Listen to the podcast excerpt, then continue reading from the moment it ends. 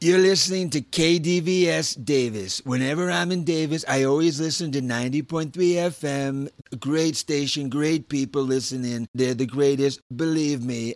And I'm telling you, I love it. Melania loves it. Ivanka loves it. Eric loves it. Donald Junior, I have no idea. This is former Vice President Al Gore. The previous person, the only time I've ever heard him tell the truth, inconvenient or not, is what he just said. ninety point three F M, K D V S really is the best, and I mean it.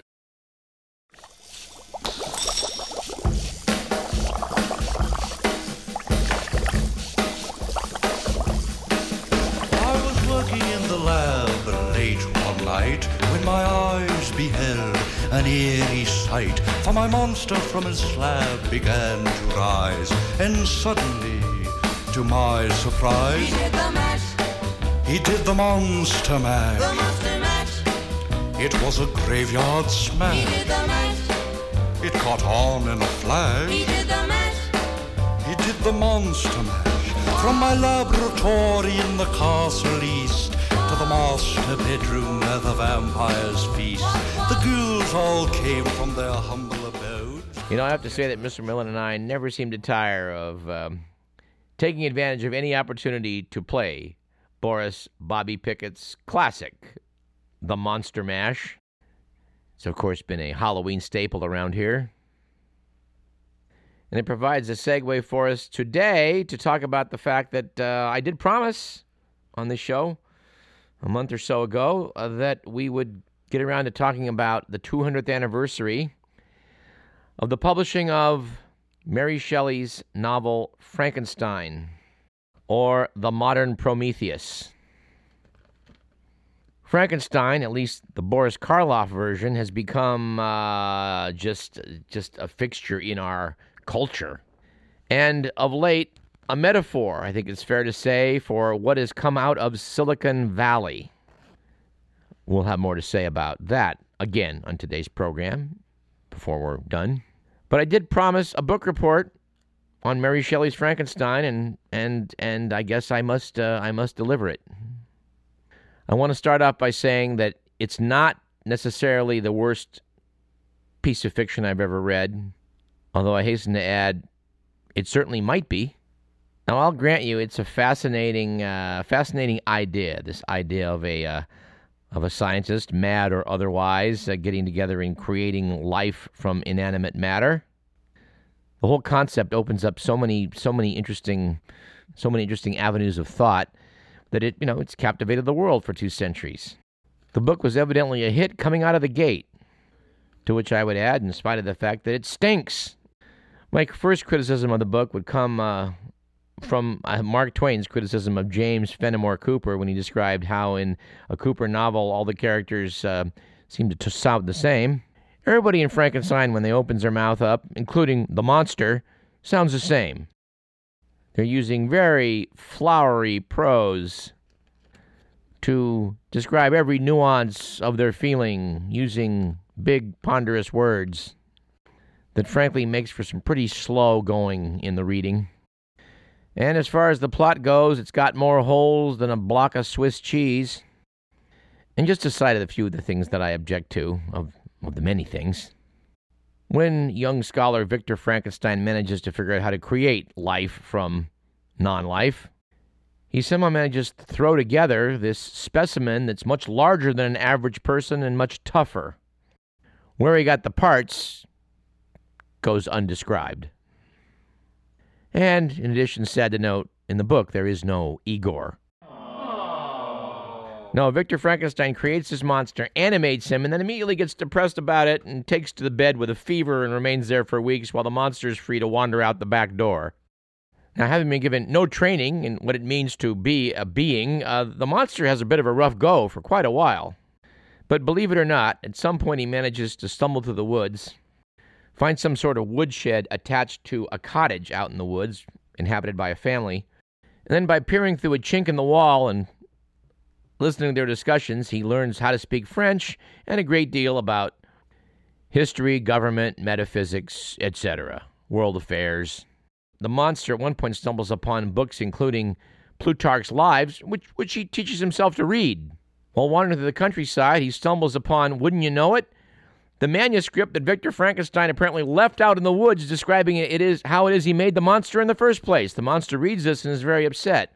Then immediately comes upon Victor Frankenstein's younger brother and decides, since he's kind of mad at his creator, to kill the brother. After chasing the now-recovered Victor Frankenstein up onto a glacier in the Alps and demanding that he make him a mate, he then manages to track him, through subterfuges that are not outlined very well, uh, or not outlined at all, to the Orkney Islands of Scotland, where, after Frankenstein denies that he's going to actually make him that mate, which he started and then gives up on, the monster vows revenge. Waits till he gets married a few months later and then promptly kills his bride. I think he winds up killing his his brother, his best friend, a servant in the house, his wife, and his father dies of grief. The monster is a one-entity wrecking crew of the Frankenstein family, at which point Victor tracks him up into the Arctic, where, where the both of them manage to encounter a whaling ship locked in the ice. Luckily for the reader, the broken-hearted scientist soon dies, and the monster vows to go commit suicide. Frankly, it all came not a minute too soon. Now, for the sake of completeness, I would like to give you some execrable quotes from this novel. Unfortunately, on a cold night a couple of weeks back, I made the executive decision that the novel Frankenstein might make some excellent kindling. And although, as a general rule, I don't favor book burning, um, I did put this one up in smoke. Anyway, uh, my book report is a thumbs down. But in spite of all that, I do remain a fan of Mel Brooks's Young Frankenstein. It's alive! Anyway, let's return to the metaphor of Frankenstein, that of the output of Silicon Valley. I'd like to quote from an article in New York Magazine titled, "An Apology for the Internet from the People Who Built It." To quote from this piece about our modern Frankenstein's monster, "Something has gone wrong with the Internet. Even Mark Zuckerberg knows it. Testifying before Congress, the Facebook C E O ticked off a list of everything his platform has screwed up. From fake news and foreign meddling in the twenty sixteen election to hate speech and data privacy. We didn't take a broad enough view of our responsibility," he confessed. Then he added the words that everybody was waiting for. "I'm sorry." Aww. There have always been outsiders who criticize the tech industry, even if their concerns have been drowned out by the oohs and ahs of consumers, investors, and journalists. But today, the most dire warnings are coming from the heart of Silicon Valley itself. The man who oversaw the creation of the original iPhone believes the device he helped build is too addictive. The inventor of the World Wide Web fears his creation is being weaponized. Even Sean Parker, Facebook's first president, has blasted social media as, as a dangerous form of psychological manipulation. He lamented recently, "God only knows what it's doing to our children's brains." To understand what went wrong, how the Silicon Valley dreams of building and networking utopia turned into a globalized strip mall casino overrun by pop-up ads and cyberbullies and Vladimir Putin, we spoke to more than a dozen architects of our digital present. If the tech industry likes to assume the trappings of a religion, complete with a quasi-messianic story of progress, the Church of Tech is now giving rise to a new sect of apostates feverishly confessing their own sins, and the Internet's original sin, as these programmers, investors, and C E Os make clear, was its business model. To keep the Internet free while becoming richer faster than anyone in history, the technologic elite needed something to attract billions of users to the ads they were selling. And that something, it turns out, was outrage.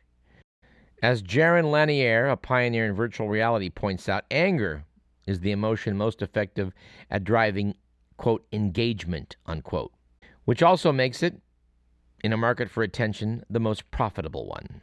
By creating a self-perpetuating loop of shock and recrimination, social media further polarized what had already seemed during the Obama years an impossibly and irredeemably polarized country. The advertising model of the Internet was different from anything that came before.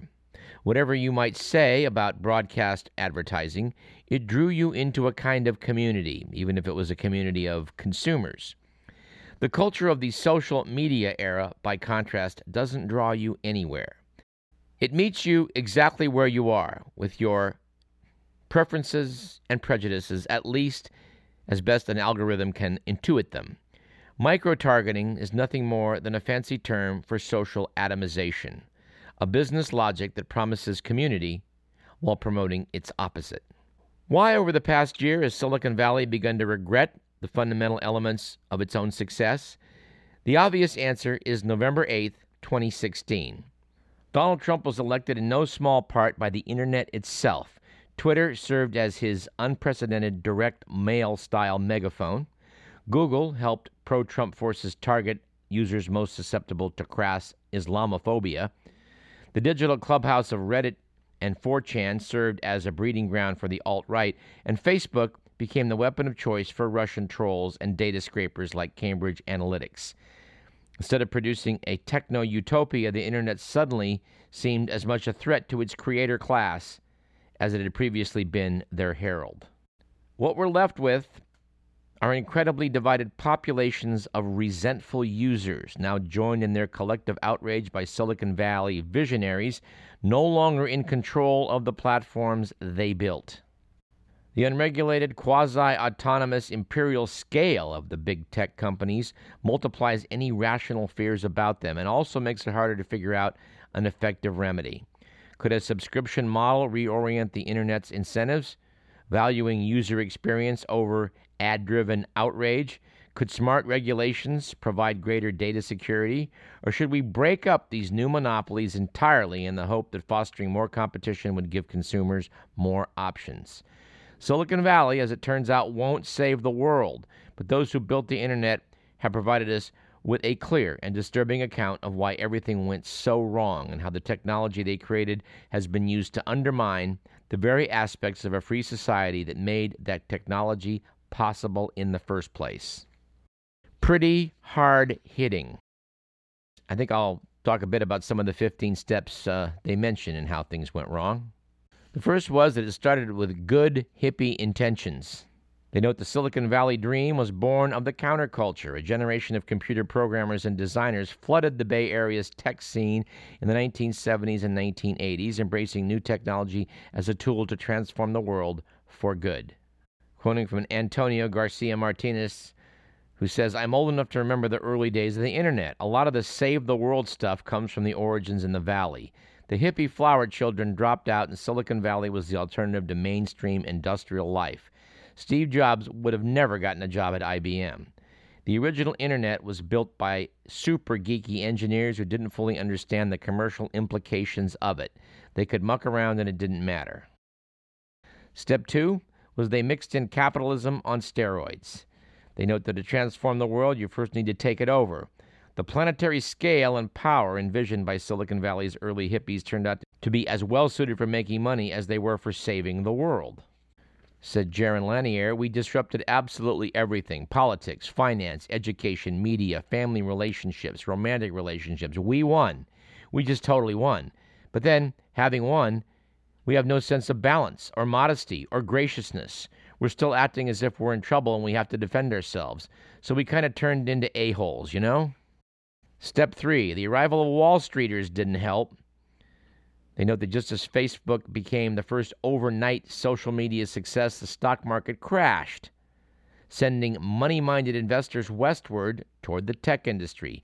Before long, a handful of companies had created a virtual monopoly in digital life. Quoting from Ellen Powell, who said, "It all goes back to Facebook. It was a success so quickly and was so admired that it changed the culture. It went from, I'm going to improve people's lives to, I'm going to build this product that everybody uses so I can make a lot of money.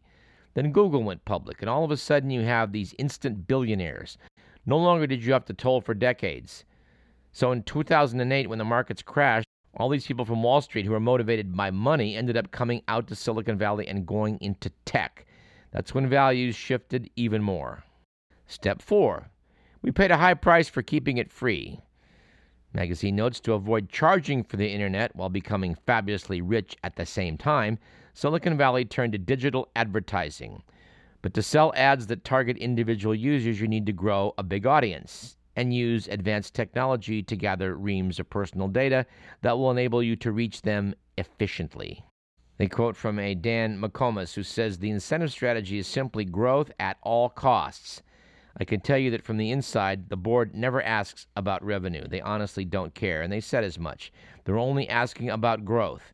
When I was at Reddit, there was never a conversation at any board meeting about the users or things that were going on that were bad or potential dangers. Quoting Jason Lanier, what started out as advertising morphed into continuous behavioral modification on a mass basis, with everyone under surveillance by their devices and receiving calculated stimulus to modify them. It's a horrible thing that was foreseen by science fiction writers. It's straight out of Philip K. Dick or nineteen eighty-four. And despite all the warnings, we just walked right into it and created mass behavior modification regimes out of our digital networks. We did it from the desire to be both cool socialists and cool libertarians at the same time. Said Ethan Zuckerman, as soon as you're saying, I need to put you under surveillance so I can figure out what you want and meet your needs better, you really have to ask yourself the question, am I in the right business? Am I doing this the right way? Step five was everything was designed to be really, really addictive. Noted the piece, the social media giants became attention merchants, bent on hooking users no matter the consequences. Engagement was the euphemism for the metric, but in practice it evolved into an unprecedented machine for behavior modification. Said Tristan Harris, the, that blue Facebook icon on your home screen is really good at creating an unconscious habit that people have a hard time extinguishing. People don't see the way that their minds are being manipulated by addiction. Facebook has become the largest civilization-scale mind control machine that the world has ever seen. Said Sandy Parakilas, Facebook is a fundamentally addictive product that is designed to capture as much of your attention as possible without any regard for the consequences. Tech addiction has a negative impact on your health and on your children's health. It enables bad actors to do new bad things, from electoral meddling to sex trafficking. It increases narcissism and people's desire to be famous on Instagram. And all these consequences ladder up to the business model of getting people to use the product as much as possible through addictive, intentional design tactics, and then monetizing their users' attention through advertising. Holy mackerel, Mister McMillan. They noted in step six, it, it worked at first almost too well. They note that none of the companies hid their plans or lied about how their money was made, but as users became deeply enmeshed in the incredibly addictive web of surveillance, the leading digital platforms became wildly popular. Said Roger McNamee, if you go back to the early days of propaganda theory, Edward Bernays had a hypothesis that to implant an idea and to make it universally acceptable, you needed to have the same message appearing in every medium all the time for a really long period of time. The notion was it could only be done by a government. Then Facebook came along, and it had this ability to persuade every single user. Instead of being a broadcast model, it was now two point two billion individualized channels. It was the most effective product ever created to revolve around human emotions. Step seven of the fifteen of how things went wrong was that no one with Silicon Valley was now held accountable, which they note in step eight took place even as social networks became dangerous and toxic. Magazine notes that with companies scaling at unprecedented rates, user security took a backseat to growth and engagement. Resources went to selling ads, not protecting users. Said Guillaume Chaslot, or Chaslow, I'm not sure which it is, as an engineer at Google, I would see something weird and propose a solution to management. But just noticing the problem was hurting the business model, so they would say, okay, but is it really a problem? They trusted the structure. I was told, don't worry, we have the best people working on it. It should be fine. Step nine, even as they invaded our privacy, they note the more features Facebook and other platforms added, the more data users willingly, if unwittingly, released to them and the data brokers who power digital advertising. And then step ten, twenty sixteen. He notes the election of Donald Trump and the triumph of Brexit, two campaigns powered in large part by social media, demonstrated to tech insiders that connecting the world, at least via an advertising surveillance scheme, doesn't necessarily lead to that hippie utopia. Said Lanier, a lot of that rhetoric of Silicon Valley that had a utopian ring about creating meaningful communities where everyone's creative and people collaborate, I was one of the first authors on some of that rhetoric a long time ago, so it kind of stings for me to see it misused. I used to talk about how virtual reality could be a tool for empathy. Then I see Mark Zuckerberg talking about how V R could be a tool for empathy while being profoundly non-empathetic, using V R to tour Puerto Rico after the hurricane. Step eleven notes that employees are starting to revolt. Step twelve notes that to fix it, we'll need a new business model, noting that if the problem is in the way Silicon Valley makes money, it's going to have to make money a different way, maybe by trying something radical and new, like charging users for goods and services.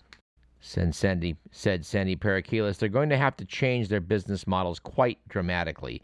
They say they want to make time well spent the focus of their product, but they have no incentive to do that, nor have they created a metric by which they would measure that. But if Facebook charged a subscription instead of relying on advertising, then people would use it less, and Facebook would still make money. It would be equally profitable and more beneficial to society. In fact, if you charge users a few dollars a month, you would equal the revenue Facebook gets from advertising.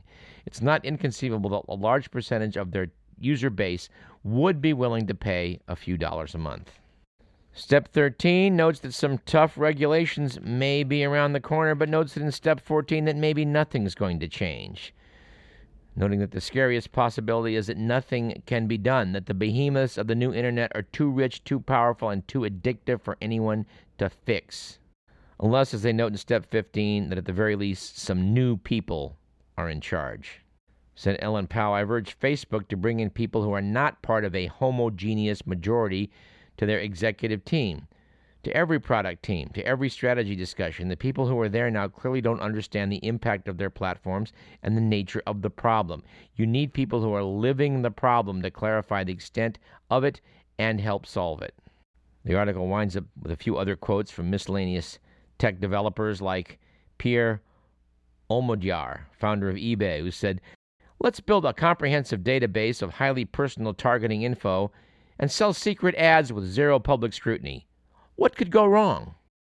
Said Tim Cook, C E O of Apple, I don't have a kid, but I have a nephew that I put some boundaries on. There's some things I won't allow. I don't want them on a social network.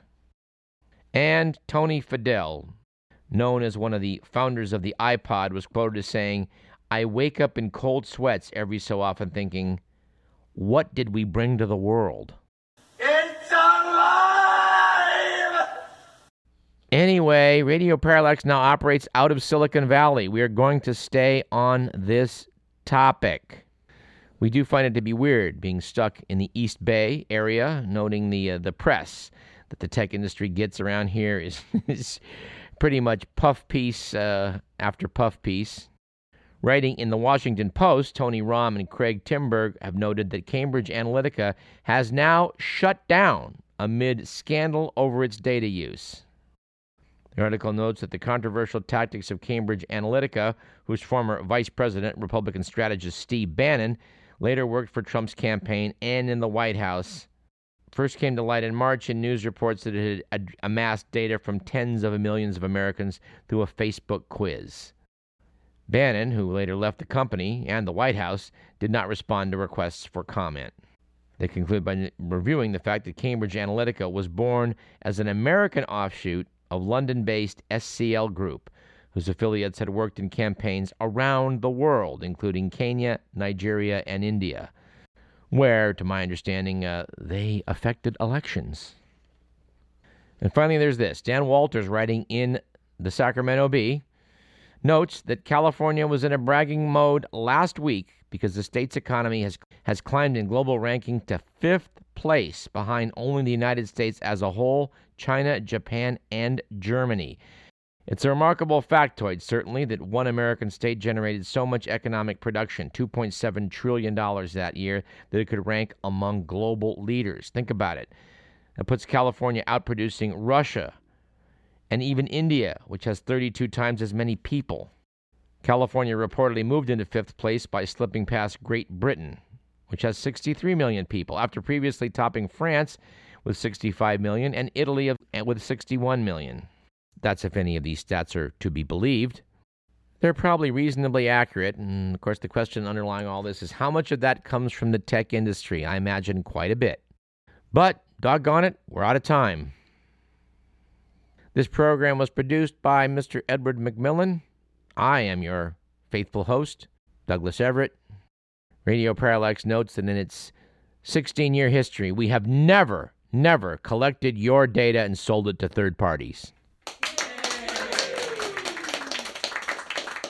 We do note that, like the hippie founders of what has become the current tech behemoth of Silicon Valley, we'd like to think that we're making the world a better place.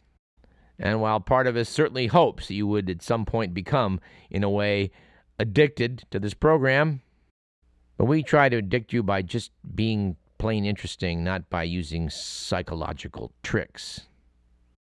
And I have to laugh when I say that as I think of a, a long-forgotten skit that was once on Saturday Night Live, which referred to a stage hypnotist's show. When a paying patron was asked for a review, he said, "It was great, better than Cats. I'm going back to see it again and again." And as further proof, they cited the review by Rex Reed in the New York Post, wherein he said, "It was great. Better than Cats. I'm going back to see it again and again." Anyway, Radio Parallax, at least as good as Cats, and we hope you come back to hear it again and again. We'll see you soon.